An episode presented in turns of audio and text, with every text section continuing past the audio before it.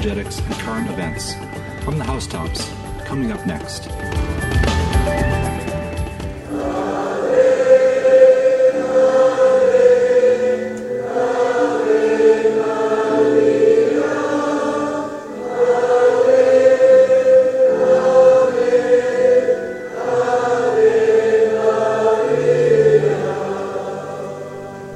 Year, over 5 million people venture on pilgrimage to Lourdes in southern France. Countless are the devout faithful who have received spiritual strength and physical healing at this world famous Marian shrine. Here in 1858, the Blessed Virgin Mary appeared 18 times to a little 14 year old girl, Marie Bernadette Soubirous. The first of Our Lady's apparitions to her was on February 11th. The last was on July 16th, the feast of Our Lady of Mount Carmel. Saint Bernadette described Our Lady, whom she saw in the grotto not far from her home, as wearing a white dress and a white veil, a blue belt, and a yellow rose on each foot. Bernadette became the recipient of Mary's request for conversion through sacrifice and prayer.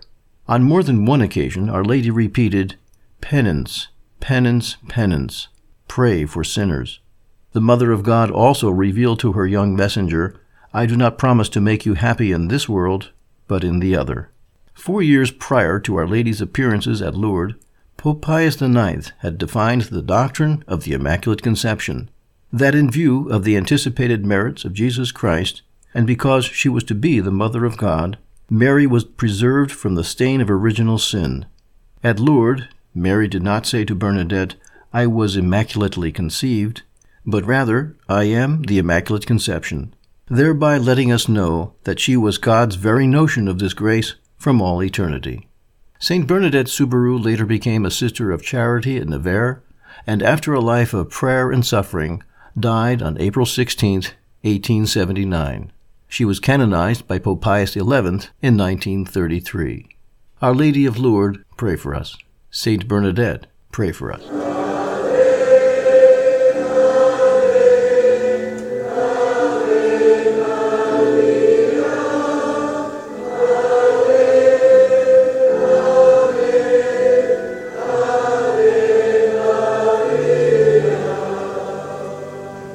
First miraculous cures at Lourdes. On Sunday evening, February 28, 1858, a most heart-rending scene took place in the home of a poor laborer. A child, two years old, Justin Bouhort, was suffering from chronic post-infective malnutrition with retarded motor development and was little by little dying of tuberculosis. Doctors had already given a pope on him, so now, crippled from birth, and worn out by a slow, lingering fever, he was at death's door. The father, calm and resigned, and the mother, hysterical with grief, looked on as his life was slowly ebbing away. A sympathetic neighbor was already preparing the linen for the baby's burial. The little one's eyes had become glassy, its limbs rigid, the pulsations of the heart almost imperceptible. He is dead, cried the father. I'll see to everything, said the neighbor to the disconsolate mother. Go and weep by the fireplace. But the mother did not seem to understand. Suddenly, seizing her child from the cradle, she wrapped it in her apron, crying, He is not dead. The Virgin of the grotto will cure him. And she dashed out of the house. Do not hinder me, she cried, as her husband tried to intercept her. I'm running to the Virgin. And off she fled with her precious burden. It was five o'clock in the afternoon, and many hundreds of persons had congregated at the grotto. The poor woman, praying aloud, dragged herself upon her knees to the edge of the fountain, recently dug by quarrymen to gather water from the spring uncovered by Bernadette. Uncovering the seemingly lifeless little form, she made the sign of the cross upon it. Then, without a moment's hesitation, she plunged him into the icy waters up to the head. The spectators were horrified. She's crazy. She is going to kill her child. Do not prevent me, cried the mother. I'm doing what I can. God and the Virgin will do the rest. After an immersion of fifteen minutes, she withdrew the little body from the water. He was as rigid as a corpse. In all haste, she returned to her home and laid the little form in the cradle. Can you not see that he is dead? cried the father. No, said she, he is not dead. The Blessed Virgin will cure him. After a few brief moments, the mother shouted, He is breathing! It was true. The little child breathed and slept peacefully, awaking the following morning perfectly rested, rosy cheeked, and a smile on his lips. Soon he cried for nourishment, which he took with delight. He was cured not only of his fever, but also of his other infirmities. During the day, having been left alone for a moment, he jumped from his cradle, and when his mother arrived, he ran and threw himself into her arms. It was the first time that the child had ever walked. Dr. Vergez, in reporting the case officially, concluded in these terms The mother, to obtain her child's recovery, had recourse to means condemned by experience and medical reasoning, and still she obtained it. This cure was effected without the ordinary stages of convalescence and in a most supernatural fashion. Doctors Peyrus and Dozous reported on the case in like manner. On the 50th anniversary of the apparitions of Lourdes, August 1908, a contingent of 350 people who had been miraculously cured took part in the solemn procession with banners in hand. At their head was their dean, Justin Bouhort. Justin lived and was well known in Lourdes. He died at the age of 79. On December 8, 1933, he attended St. Bernadette Soubirous' canonization in Rome.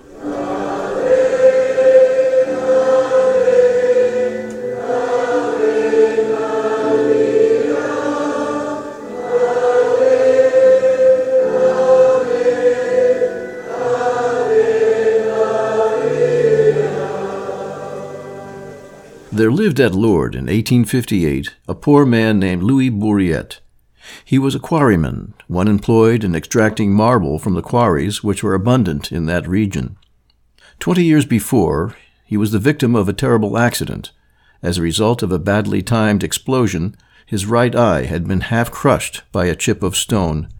At the same time, his brother Joseph was killed at his side. He came near to dying, and in spite of the enlightened and assiduous care of Dr. Dozous, the same who examined Bernadette in her ecstasy, the poor miner's sight had grown worse from year to year. A faint light is all that the eye could discern, so much so that in closing the left eye he could not distinguish a man from a tree. Notwithstanding all the efforts of science, nothing could be done to restore the use of the affected organ. Known and beloved in the whole town, Bourriette was a man of faith, a true Christian. He was married and the father of a family. He had heard of the marvelous things which were occurring at the grotto, and in particular of the spring which had gushed forth. Go and get me some of that water, he said to his daughter. The Blessed Virgin, if it be her, has only to wish it, and I will be cured. Half an hour later, the child brought a little of the still muddy water. Father, she said, this is only muddy water. Never mind, said the good Bourriette, beginning to pray. He rubbed his lost eye with the water. Then he gave a loud cry, a cry of joy and gladness. He began to tremble with emotion. The darkness, which for twenty years had deprived him of sight, was dispelled. There only remained a sort of slight dimness, like the mist of the morning. He continued praying and bathing his eye. The mist gradually disappeared, and he could clearly distinguish objects. He was cured. I am cured, he cried, running up to Dr. Dozous on the street the next day. Impossible, said the doctor. You have an injury that is absolutely incurable.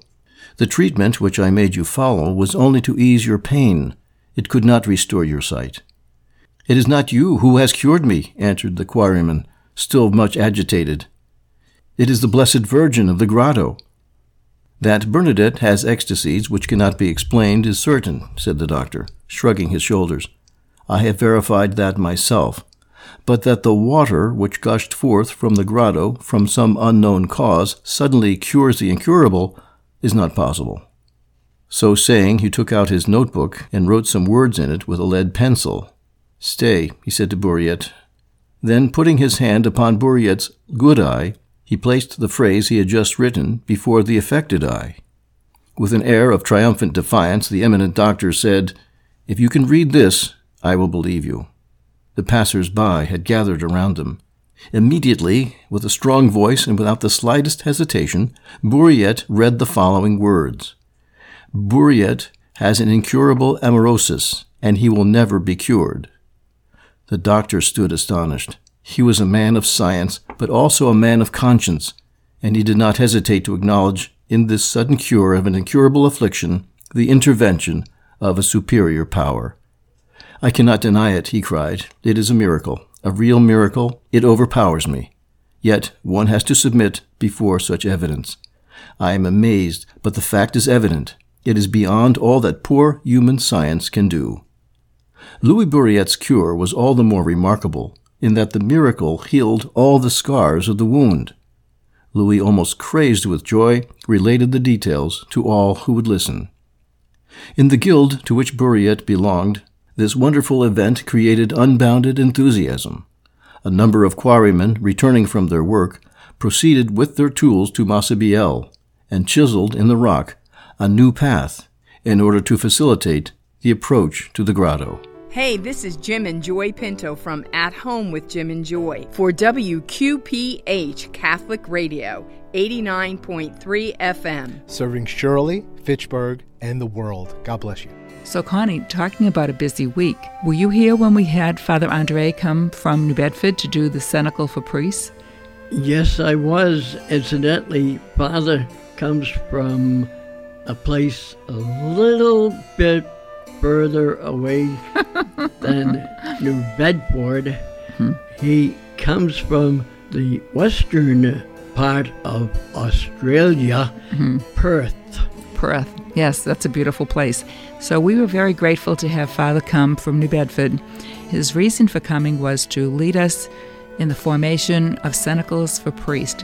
We are hoping that Prayers for Life will have time and energy and the blessing to create a lot of little prayer cells just to pray for our priests. Our parish priests work very, very hard. And so we did a group cenacle to the Marian movement of priests. If you will have an idea that you might want to form one, you could call us 617 459 8735. We had about 25 people here, Connie, and that was a beautiful rosary that he prayed. And then he had us kneel, if we could, and pray the consecration to Our Lady.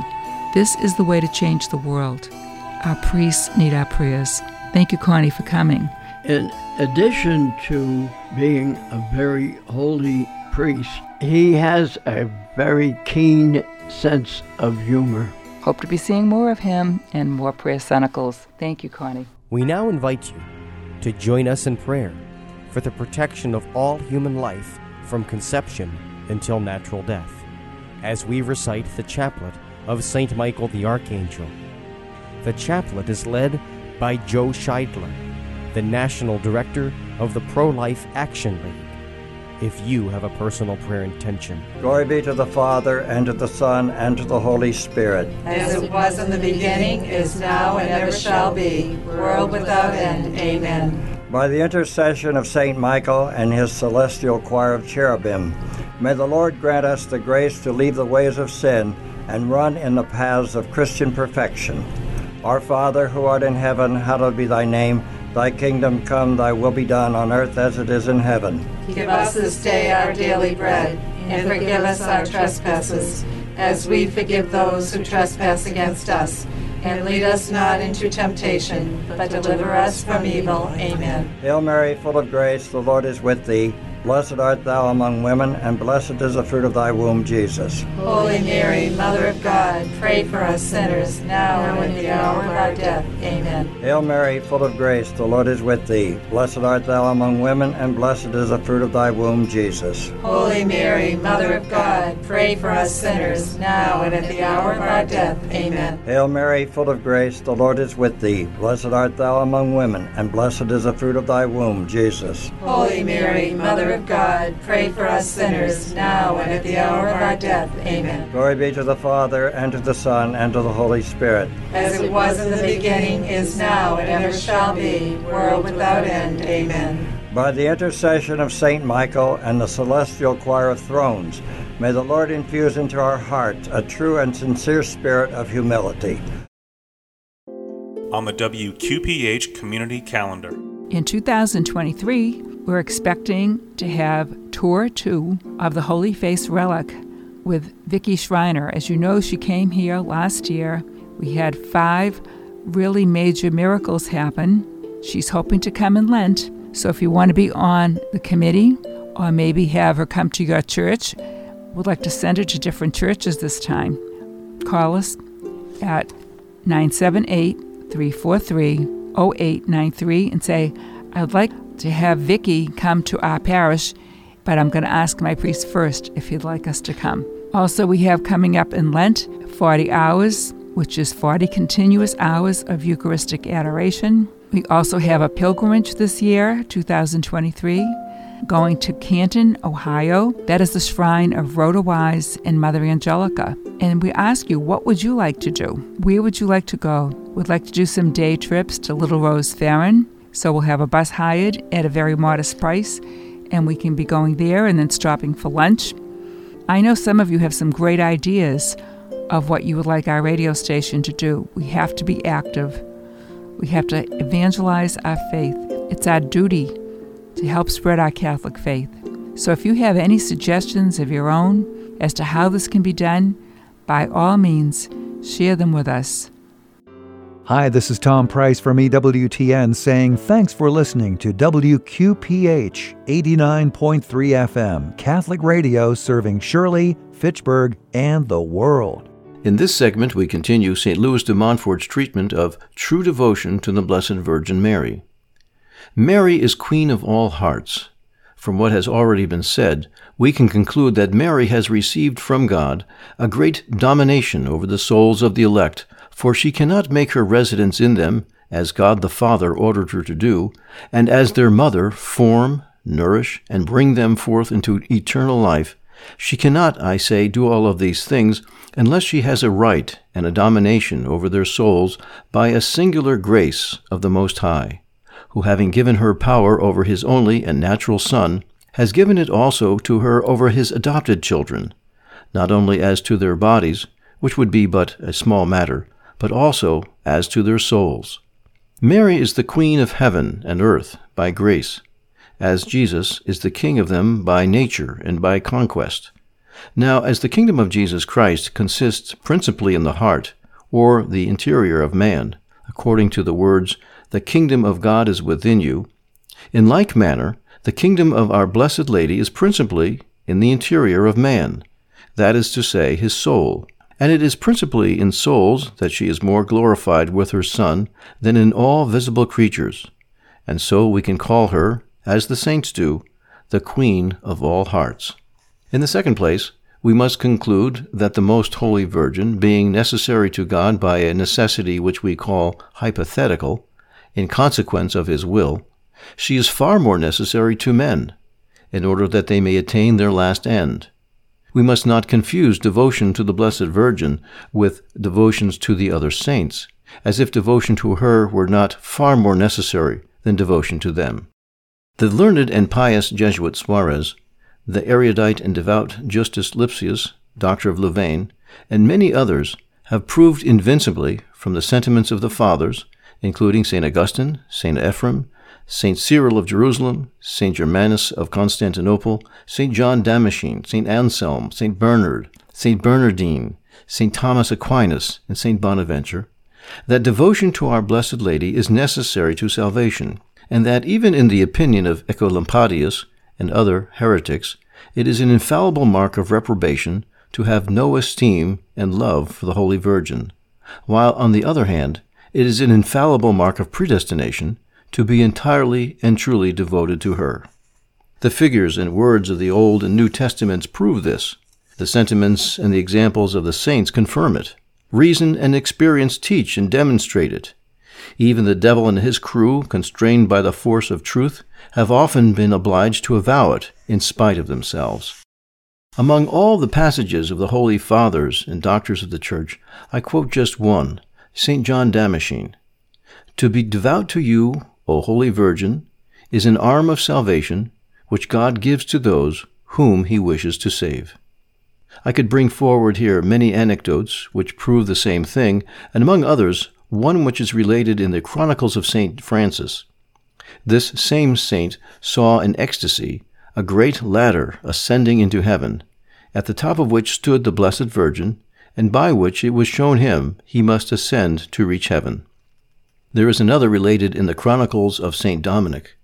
There was an unfortunate heretic near Carcassonne, where St. Dominic was preaching the Rosary, who was possessed by a legion of fifteen thousand devils.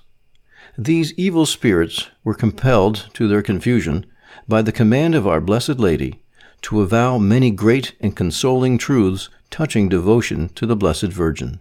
And they did this with so much force and so much clearness that it is impossible to read this authentic account and the eulogy which the devil made in spite of himself of devotion to the Most Holy Virgin without shedding tears of joy, however lukewarm we may be in our devotion to her.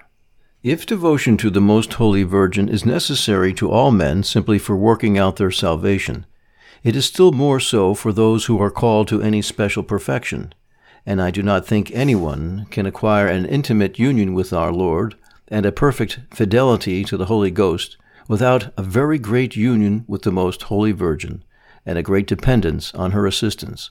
It is Mary alone who has found grace before God, without the aid of any other mere creature. It is only through her that all those who shall come afterward shall find it. She was full of grace when she was greeted by the Archangel Gabriel at the Annunciation, and she was superabundantly filled with grace by the Holy Ghost when he covered her with his unspeakable shadow. And she has so augmented this double plenitude from day to day and from moment to moment that she has reached a point of grace immense and inconceivable, in such wise that the Most High has made her the sole treasurer of his treasures, and the sole dispenser of his graces, to ennoble, to exalt, and to enrich whom she wishes, to give entry to whom she wills into the narrow way of heaven, to bring whom she wills, and in spite of all obstacles, through the narrow gate of life, and to give the throne, the scepter, and the crown of king to whom she wills. Jesus is everywhere and always the fruit and the Son of Mary. And Mary is everywhere the veritable tree who bears that fruit of life, and the true mother who produces it. It is Mary alone to whom God has given the keys of the cellars of divine love, and the power to enter into the most sublime and secret ways of perfection, and the power likewise to make others enter in there also. It is Mary alone who has given to the miserable children of Eve, the faithless, entry into the terrestrial paradise, that they may walk there agreeably with God, hide there securely against their enemies, feed themselves there deliciously without further fear of death on the fruit of the trees of life and of the knowledge of good and evil, and drink in the heavenly waters of that fair fountain which gushes forth there with abundance. Or rather, since she is herself that terrestrial paradise, that virgin and blessed earth from which Adam and Eve, the sinners, have been driven, she gives no entry there except to those whom it is her pleasure to make saints. All the rich among the people, to make use of the expression of the Holy Ghost from Psalm 44, according to the explanation of St. Bernard, all the rich among the people shall supplicate her from age to age, and particularly at the end of the world. The souls richest in graces and virtues shall be the most assiduous in praying to our Blessed Lady, and in having her always present as their perfect model for imitation and their powerful aid for help. This will come to pass particularly at the end of the world, and indeed presently, because the Most High, with his Holy Mother, has to form for himself great saints, who shall surpass most of the other saints in sanctity, as much as the cedars of Lebanon outgrow the little shrubs. These great souls, full of grace and zeal, shall be chosen to match themselves against the enemies of God, who shall rage on all sides, and they shall be singularly devoted to our Blessed Lady, illuminated by her light, strengthened with her nourishment, led by her Spirit, supported by her arm and sheltered under her protection, so that they shall fight with one hand and build with the other. With the one hand they shall fight, overthrow, and crush the heretics with their heresies, the schismatics with their schisms, the idolaters with their idolatries, and the sinners with their impieties. With the other hand they shall build the temple of the true Solomon, and the mystical city of God, that is to say, the most holy Virgin, called by the fathers the temple of Solomon, and the city of God.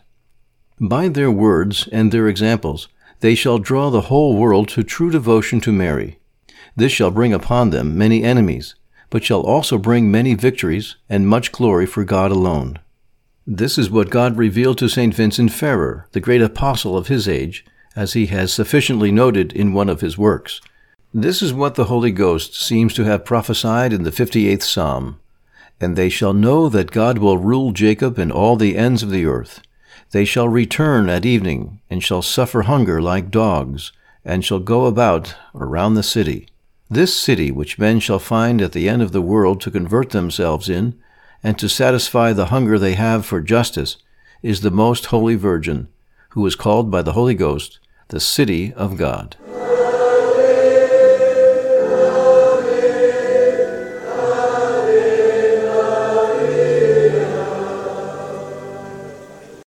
St. Francis de Sales, the great Bishop of Geneva and Doctor of the Church, who died in 1622, has left in his writings a most valuable treasury of spiritual doctrine.